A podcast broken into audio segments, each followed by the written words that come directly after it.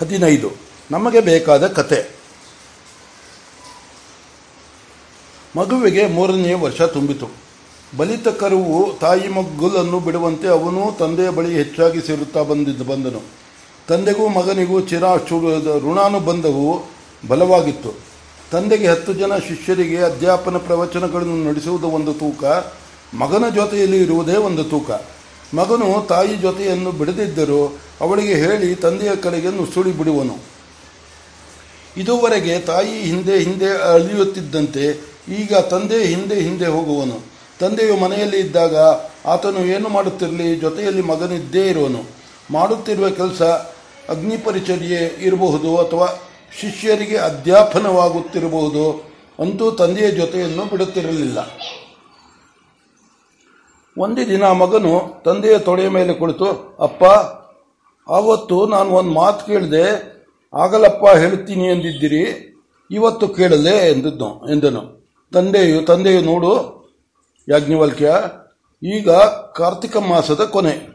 ಇನ್ನು ಮಾರ್ಗಶಿರ, ಪುಷ್ಯ ಎರಡು ತಿಂಗಳು ಕೊಂಚ ಮನಸ್ಸನ್ನು ಬಿಗಿ ಹಿಡಿದುಕೋ ಮಾಘ ಮಾಸದಲ್ಲಿ ಚೋಲ ನಡೆದು ಹೋಗಲಿ. ಆಮೇಲೆ ನೀನು ಏನು ಬೇಕಾದರೂ ಕೇಳು. ಹೇಳುತ್ತೇನೆ. ಅದುವರೆಗೂ ನೀನು, ನಾನು ಹೇಳುವ ಕಥೆಗಳನ್ನು ಕೇಳುತ್ತಿರು ಎಂದನು. ಮಗನ ಮಗನು ಮನಸ್ಸು ತನ್ನ ಕೈಯಲ್ಲಿ ಇರುವಂತೆ ತಾನು ಎಳೆಗ ಎಳೆ ಎಳೆಗರುಗಳನ್ನು ಹಿಡಿದುಕೊಂಡು ಎಳೆದು ತರುವ ಹಾಗೆ ಮನಸ್ಸನ್ನು ಹಿಡಿದು ಎಳೆದು ತರುವವ, ತಡು, ತರುವವನಂತೆ ಹೂಮೆಂದನು ಅದನ್ನು ಕಂಡು ತಂದೆಗೆ ಆಶ್ಚರ್ಯ. ಒಳ್ಳೆಯ ಸಂಯಮಶೀಲನಂತೆ ಮನಸ್ಸನ್ನು ಬಿಗಿ ಇಳಿಯುವನಲ್ಲ ಎಂದು. ಆದರೆ ತನಗಾದ ದರ್ಶನದಿಂದ ಎದುರಿಗಿರುವವನು ಮಹಾಪುರುಷನೆಂದು ಗೊತ್ತಿದೆಯಾಗಿ ಆಶ್ಚರ್ಯ ಪಡೆಯುವ ಪಡುವಂತೆಯೂ ಇಲ್ಲ. ಅಂತೂ ಆತನ ಸ್ಥಿತಿಯು ವಿಚಿತ್ರವಾಗಿದೆ. ತಂದೆಯು ಮಗನನ್ನು, ಕಥೆಯು ಬೇಕೇನು? ಎಂದು ಕೇಳಿದನು. ಮಗನು ಹುಂ ಎಂದನು. ತಂದೆಯು ಹೇಳಲಾರಂಭಿಸಿತು. ಏ, ಹೇಳಲಾರಂಭಿಸಿದನು. ಒಂದು ಊರಿನಲ್ಲಿ ಒಂದು ಮರ, ಅದರ ಮೇಲೆ ಒಂದು ಕಾಗೆ ಇತ್ತಂತೆ. ಮಗನು ತೊಡೆಯ ಮೇಲೆ ಕುಳಿತಿದ್ದವನು ಹಾಗೆಯೇ ತಂದೆಯ ಬಾಯನ್ನು ಮುಚ್ಚಿದನು. ಗಂಭೀರವಾಗಿ ಕೇಳಿದನು, ಅಪ್ಪ, ನಮ್ಮಂತಹವರಿಗೆ ಕಾಗೆ ಕಥೆಯಿಂದ ಆಗಬೇಕಾದುದೇನು? ಬೇಡ. ಮಗನ ಮಾತಿನಲ್ಲಿ ಸತ್ಯದ ನಿಷ್ಠೂರತೆ, ಭಾವದ ಬಿಗಿ ಎರಡೂ ಇದ್ದವು. ತಂದೆಗೆ ಮುಂದೆ ಮಾತನಾಡಲು ಸಾಧ್ಯವಿಲ್ಲದೆ ಹೋಯಿತು. ನಮ್ಮಂತಹವರು ಎಂದರೆ ಎಂತಹವರು ಎಂದು ಕೇಳಬೇಕು ಎನ್ನಿಸಿತು. ಕೇಳುವುದಕ್ಕೆ ಆಗಲಿಲ್ಲ. ಆದರೆ ಮಾತನಾಡುವುದೇ ಇರುವುದಂತೂ ಯಾಂತ್ರಿಕವಾಗಿ ಯಂತ್ರದಂತೆ ಮಾತನಾಡಿದನು. ಹಾಗಾದರೆ ನಿನಗೆ ಎಂತಹ ಕಥೆ ಬೇಕೆ ಹೇಳಬೇಕಪ್ಪ? ಆವತ್ತು ನಚಿಕೇತನ ಕಥೆ ಹೇಳಿದಿರಲ್ಲ, ಅದನ್ನು ಇನ್ನೊಂದು ಸಲ ಹೇಳಿ. ಗಾಡಿಯ ಕೆಳಗೆ ಮಲಗಿದ್ದವನ ಕಥೆಯನ್ನು ಹೇಳಿ. ಅಂತಹ ಕಥೆಗಳಾದರೆ ಕೇಳುವುದಕ್ಕೂ ಚೆನ್ನ, ಹೇಳುವುದಕ್ಕೂ ಚೆನ್ನ. ತಂದೆಗೆ ಸರಿ ಎನ್ನಿಸಿತು. ಅವನು ಕೇಳುತ್ತಿರುವುದೆಲ್ಲ ಬ್ರಹ್ಮಜ್ಞರ ಕಥೆಗಳು. ಈ ಕಥೆಗಳನ್ನು ಈಗಿಲಿಂದ ಚೆನ್ನ ಎನ್ನುವುದಾದರೆ ಮುಂದೇನು ಗತಿ ಎಂದು ದಿಗಿಲಾಯಿತು. ಆದರೇನು? ತ್ರೇತಾಗ್ನಿಗಳು ಹೇಳಿದ್ದಾರಲ್ಲ, ಅವರು ಎಲ್ಲವನ್ನೂ ನೋಡಿಕೊಳ್ಳುವರು. ಆದುದರಿಂದ ದಿಗಿಲು ಪಡಬೇಕಾಗಿಲ್ಲ ಎಂದು ಒಂದು ಮೊಂಡ ಧೈರ್ಯ. ಆಗಲಿ ಎಂದು ತಂದೆಯು ನಚಿಕೇತನ ಕಥೆಯನ್ನು ಹೇಳಿದನು. ನಚಿಕೇತನು ಗೌತಮವಾಜ ಶ್ರವಸ್ಸಿನ ಮಗ. ಅವನು ಅವನ ತಂದೆಯು ಸ್ವರ್ಗವನ್ನು ಪಡೆಯಬೇಕೆಂದು ಒಂದು ಯಾಗವನ್ನು ಮಾಡಿದ. ಅದರಲ್ಲಿ ತನ್ನಿಲ್ಲದ ತನ್ನಲ್ಲಿದ್ದ ಸರ್ವಸ್ವವನ್ನು ದಾನ ದಾನ ಕೊಡಬೇಕಾಗಿತ್ತು. ಅದ್ಯಾಕಪ್ಪ ತನ್ನಲ್ಲಿದ್ದುದನ್ನೆಲ್ಲ ಕೊಡುವುದು? ಹ್ಞೂ, ತಪ್ಪಾಯಿತು. ಇನ್ನು ಎರಡು ತಿಂಗಳು ಯಾವ ಮಾತು ಆಡಬಾರದು. ಆಮೇಲೆ ಏನು ಬೇಕಾದರೂ ಕೇಳಬಹುದು ಸರಿ, ಮುಂದಕ್ಕೆ ಹೇಳಿ. ತಂದೆಯು ಏನೇನೋ ಯೋಚನೆ ಮಾಡಿ ಯೋಚಿಸುತ್ತಿದ್ದು ನಿಟ್ಟುಸಿರಿನಿಂದ ಅದೆಲ್ಲವನ್ನು ಹೊರನೂಕಿ ಕಥೆಯನ್ನು ಮುಂದುವರಿಸಿದನು. ಹಾಗೆ ದಕ್ಷಿಣೆಗಾಗಿ ಎಲ್ಲವನ್ನೂ ಕೊಡುತ್ತಿದ್ದಾಗ ಮನೆ, ಮನೆಯಲ್ಲಿದ್ದ ಮುದಿ ಹಸುಗಳನ್ನು ದಾನ ಮಾಡಿದನು. ಅವು ಮುದಿಯಾಗಿ ಹಲ್ಲು ಬಿದ್ದು ಹೋಗಿ ಹುಲ್ಲು ತಿನ್ನುವುದಕ್ಕೂ ಆಗದು ಅಂತಹವು.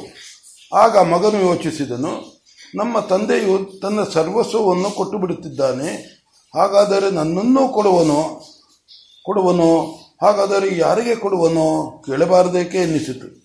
ಅಪ್ಪ, ನನಗೆ ಯಾರಿಗೆ ನನ್ನನ್ನು ಯಾರಿಗೆ ಕೊಡುವೆ ಎಂದು ಕೇಳಿದನು. ಒಂದು ಸಲವಾಯಿತು, ಎರಡು ಸಲವಾಯಿತು, ಮೂರು ಸಲವೂ ಆಯಿತು. ತಂದೆಗೆ ಕೋಪ ಬಂತು. ಯಜ್ಞದಲ್ಲಿ ಯಜಮಾನರಾಗಿರುವವರು ದೀಕ್ಷಿತರಾದವರು ಕೋಪ ಮಾಡಿಕೊಳ್ಳಬಾರದು ಎನ್ನುವುದು ಮರೆತು ಹೋಯಿತು.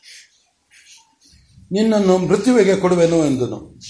ಯಜ್ಞಶಾಲೆಯ ತುಂಬ ಇದ್ದ ದೇವತೆಗಳು ತಥಾಸ್ತು ಎಂದರು.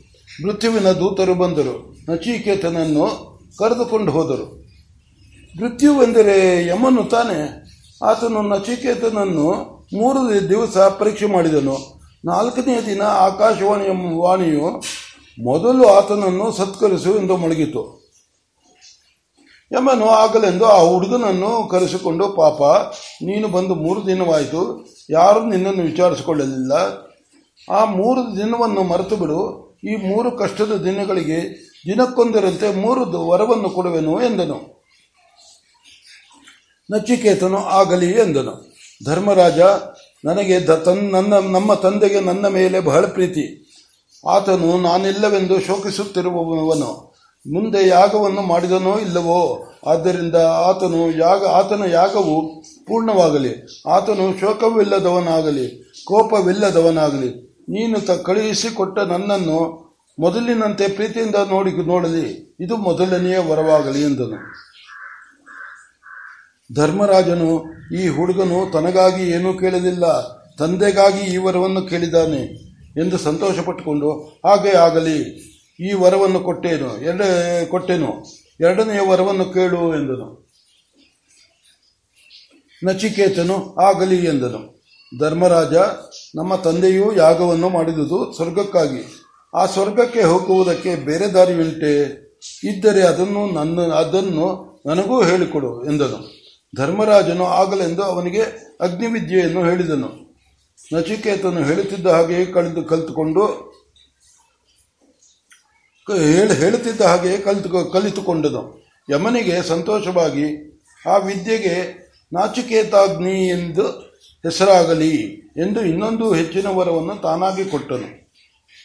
ನಚಿಕೇತ, ಈ ಅಗ್ನಿಯನ್ನು ಮೂರು ಸಲ ಆರಾಧಿಸುವುದವರಿಗೆ ಬೇಕಾದ ಲೋಕವು ಸಿಕ್ಕುವುದು ಎಂದನು. ಆ ವೇಳೆಗೆ ಸರಿಯಾಗಿ ತಾಯಿಯಿಂದ ಕರೆ ಬಂತು. ಯಜ್ಜಣ್ಣ, ಪಾಪ ಇಲ್ಲಿ? ಎಂದು ಕೂಗಿದ ದನಿ ಕೇಳಿಸಿತು. ಯಾಜ್ಞವಲ್ಕ್ಯನು, ಏನು ಮಾಡಬೇಕೆಂದು ಕೇಳುವವನಂತೆ ತಂದೆಯ ಮುಖವನ್ನು ನೋಡಿದನು. ತಂದೆಯು ತಾಯಿ ಕೂಗುತ್ತಿದ್ದಾಳೆ, ಹೋಗಿ ಬಾ ಎಂದರು ಕತೆ ಆ ಇನ್ನೊಂದು ದಿನ ಹೇಳ್ತೇನೆ. ಆವತ್ತು ಈ ಕಥೆಯನ್ನು ಇನ್ನೂ ದೊಡ್ಡದಾಗಿ ಹೇಳಿ. ನಾನು ಕೇಳಬೇಕು, ನಾನು ಒಬ್ಬ ನಚಿಕೇತನಾಗಬೇಕು ಎನ್ನುತ್ತಾ ಮಗನು ತಾಯಿಯ ಬಳಿಗೆ ಓಡಿದನು. ತಂದೆಯು ದಿಗ್ಭ್ರಾಂತನಾಗಿ ಕುಳಿತನು. ಇನ್ನು ಮೂರು ವರ್ಷ ಆಗಲೇ ತಾನೊಬ್ಬ ನಚಿಕೇತನಾಗಬೇಕು ಎಂಬ ಆಶೆ, ಅಬ್ಬಾ! ಎಂದುಕೊಂಡನು ಹಾಗೆಯೇ ಈ ವಿಚಾರವನ್ನೆಲ್ಲ ಆ ಬುಡಿಲರಿಗೆ ಹೇಳಲೇಬೇಕು ಎನ್ನಿಸಿತು. ಇನ್ನು ಏನೇನೋ ಯೋಚನೆಗಳು ಬಂದವು. ಹೌದು, ಅವರೊಬ್ಬರೇ ಇದಕ್ಕೆ ಸಮಾಧಾನವನ್ನು ಹೇಳುವವರು ಎಂದು ಕೈಕಾಲು ತೊಳೆದುಕೊಂಡು ಸರಿಯಾಗಿ ವೇಷವನ್ನು ಅಳವಡಿಸಿಕೊಂಡನು. ಕೂಡಲೇ ನೆನಪಾಯಿತು. ಆ ದಿನ ಆಚಾರ್ಯನು ಬುಡಿಲರ ಮನೆಗೆ ಹೋಗಬೇಕಾಗಿತ್ತು. ಅಂದು ಅವರ ಮಗ ಕಾತ್ಯಾಯನ, ಕಾತ್ಯಾಯನು ಸಮಾವರ್ತನ ಮಾಡಿಕೊಂಡು ಸ್ನಾತಕನಾಗಿ ಮನೆಗೆ ಬರುವನು. ಇಲ್ಲಿ ಮಗನನ್ನು ತೊಡೆಯ ಮೇಲಿಟ್ಟುಕೊಂಡು ಮುದ್ದಿಸುವುದರಲ್ಲಿ ಅದೂ ಮರೆತೇ ಹೋಗಿತ್ತು. ಸದ್ಯಕ್ಕೆ ಈಗಲಾದರೂ ಜ್ಞಾಪಕ ಬಂತಲ್ಲ ಎಂದು ಅವಸರ ಅವಸರವಾಗಿ ಹೋದನು.